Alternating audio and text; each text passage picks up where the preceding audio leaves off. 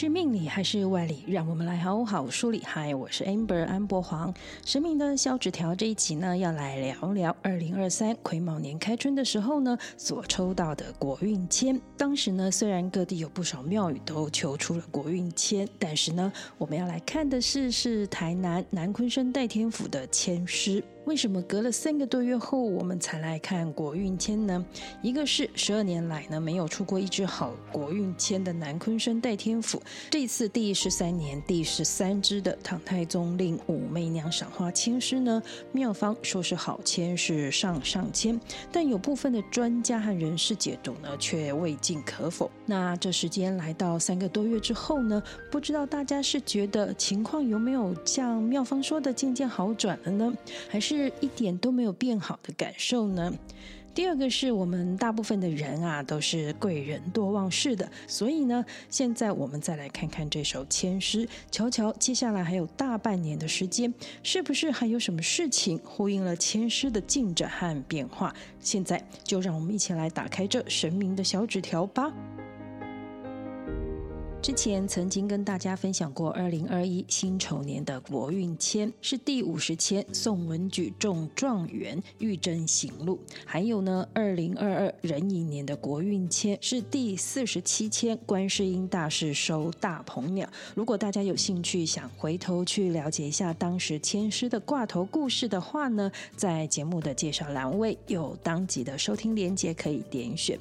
但不知道大家有没有想过，这个每年初初一呀，呃，要抽国运签的这个仪式活动，怎么会好像这几年来就是突然兴起呢？原来啊，台南北门南鲲鯓代天府的王爷总庙签师呢，一直为信众们解决不少人生的疑惑，口耳相传呢，都说非常的灵验。二零一一年的时候呢，五府千岁指示庙方每年抽一支国运签，所以呢，就从这一年开始的农历初一呢，庙方总是会。举办和执行这个仪式，今年呢，来到了第十三年，第十三支的国运前世。签诗呢，历经多次的抄写，还有漫长的岁月洗礼，难免呢会有一些文字的脱落啊，或是啊有一些意外的情况发生，造成了在文本上的差异，或是说呃有疑点的地方。因此呢，南昆山代天府曾经啊委托专家学者呢进行签诗的校勘，希望呢可以增补遗漏之后呢，推出一本精确而且呢是可以作为镇庙之宝的签诗，同时呢也更希望能做。为两万六千余座分灵庙的参考。如今呢，当然这是已经啊、完成了校勘了，并且呢还将校订后的文稿编辑出版成《南昆生代天府签诗解密》这样一本书，作为寺庙文学文化上的传承。我有幸呢也收藏了这一本《南昆生代天府签诗解密》，所以呢这集内容签诗的解释和说明啊，我会参考和引用书里面校勘后的资料呢来跟。跟大家分享，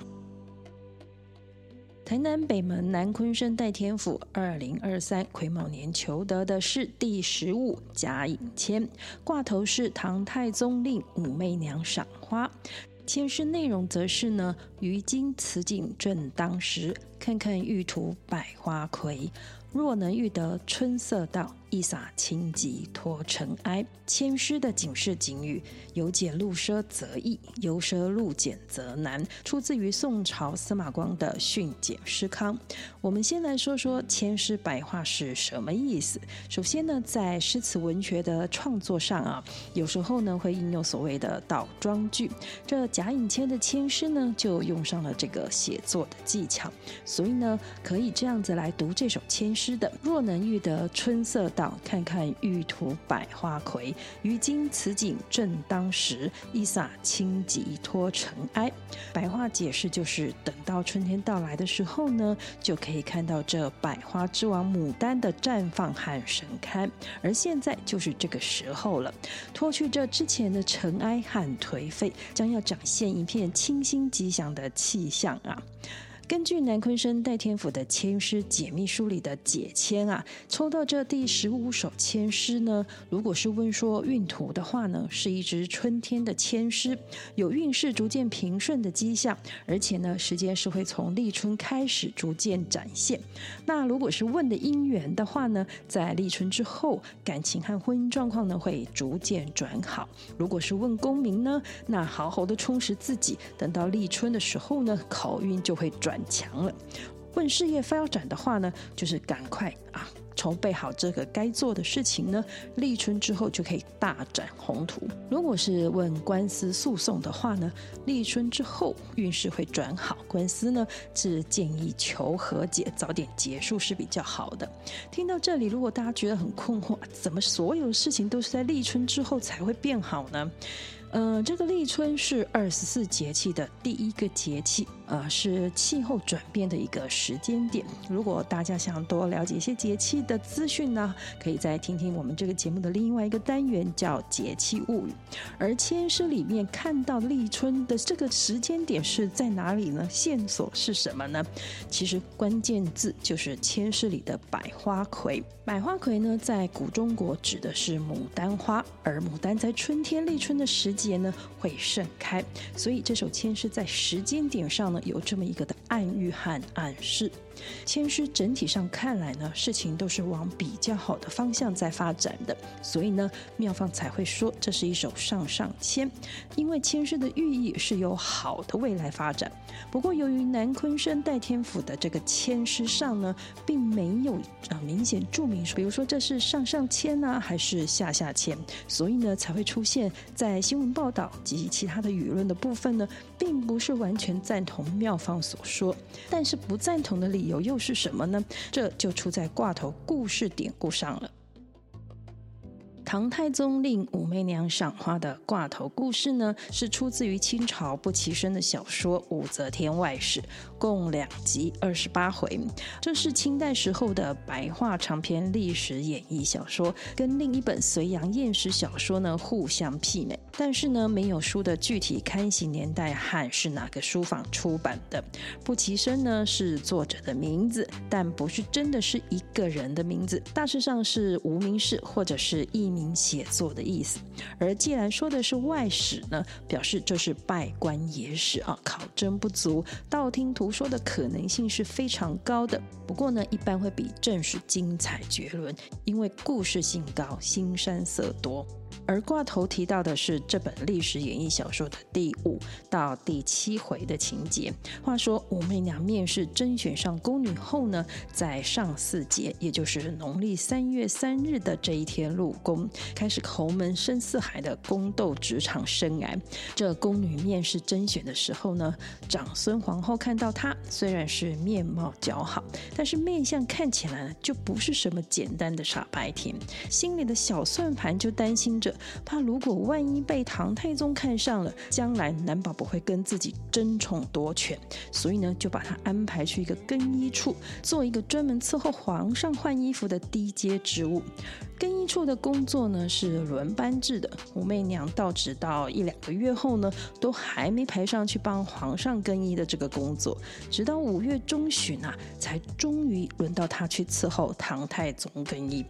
这唐太宗一看到武媚娘啊，当下是惊为天人，马上呢就想册立她为嫔妃，但是转念一想。哎，这长孙皇后在面试的时候呢，肯定就是已经见过武媚娘啦，把她放到藏到更衣处做这么卑微的工作，那不就是不想让我看到吗？更不愿意她受到专宠，所以呢，唐太宗就放弃了立马册封武媚娘的念头，但是可没有放弃跟武媚娘约个小会哦，所以呢，命令太监呢整理了西上院，再命令武媚娘呢到这西上院的早秋庭去伺候，这表面上看起来是工作指派，但其实啊，唐太宗完全是另一门心思的。就这样，唐太宗整天跟武媚娘约会在西上院的早秋亭，酒色过度的结果呢，感染了风寒，卧病不起。唐太宗病重的时候呢，把武媚娘叫来照顾，就是因为这样，武媚娘才有机会跟太子李治认识，而太子李治呢，则是对武媚娘是一见钟情啊。唐太宗病逝，当时唐朝的礼制关系呢，武媚娘是必须去感业寺削发为尼的。直到太子即位成了皇上之后，因为思念武媚娘，所以下了诏令，让她还俗，回到了宫里。当然，后面的故事情节就是大伙为了权力争得你死我活的，但最终是武媚娘获胜了，成为中国千年历史里面男性至尊掌握政权的生态里唯一一位正式的女性皇帝。听完这挂头故事的典故，不难理解，不认为这首千诗是上上签的观点和立场。唐太宗是开创了唐朝，并且治理国家到了歌舞升平的盛世，也就是历史上最负盛名的贞观之治。但是，确实也是他让武媚娘得以在这历史命运的脉络里，给了她出场的机会，让唐朝被这个女人改了皇号，女人做了皇帝。而这一切的机缘，就从这更衣的惊鸿一瞥。唐太宗心里割舍不下的，命令武媚娘去早秋亭赏花约会，所以呢，才会有些观点和立场说，这首签诗不能算得上是上上签，至多能算是中上签或者是中级签。我自己是觉得这首签诗还有一个大家可能没有那么在意的地方，就是它的警示语。由俭入奢则易，由奢入俭则难。不是不能吃喝玩乐买名牌，但是节制和自律呢，才是盛极避祸之道。签诗呢，是神明给我们的人生寓意和指引，并不是生死判书。所以呢，不论是挂头故事或是签诗典故，都是给我们一个因果场景的思考。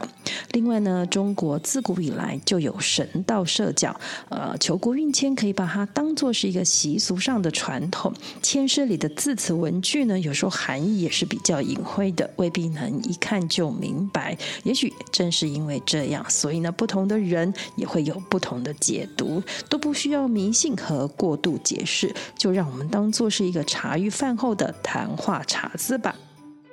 今天神明的小纸条前世的故事呢，就跟大家聊到这里了。我们还有后续很多前世故事要跟大家分享。如果您觉得意犹未尽，请记得按下追踪或关注，节目更新就会马上通知大家。算你好命，神明的小纸条，我们下次再传小纸条讲前世故事哦，拜拜。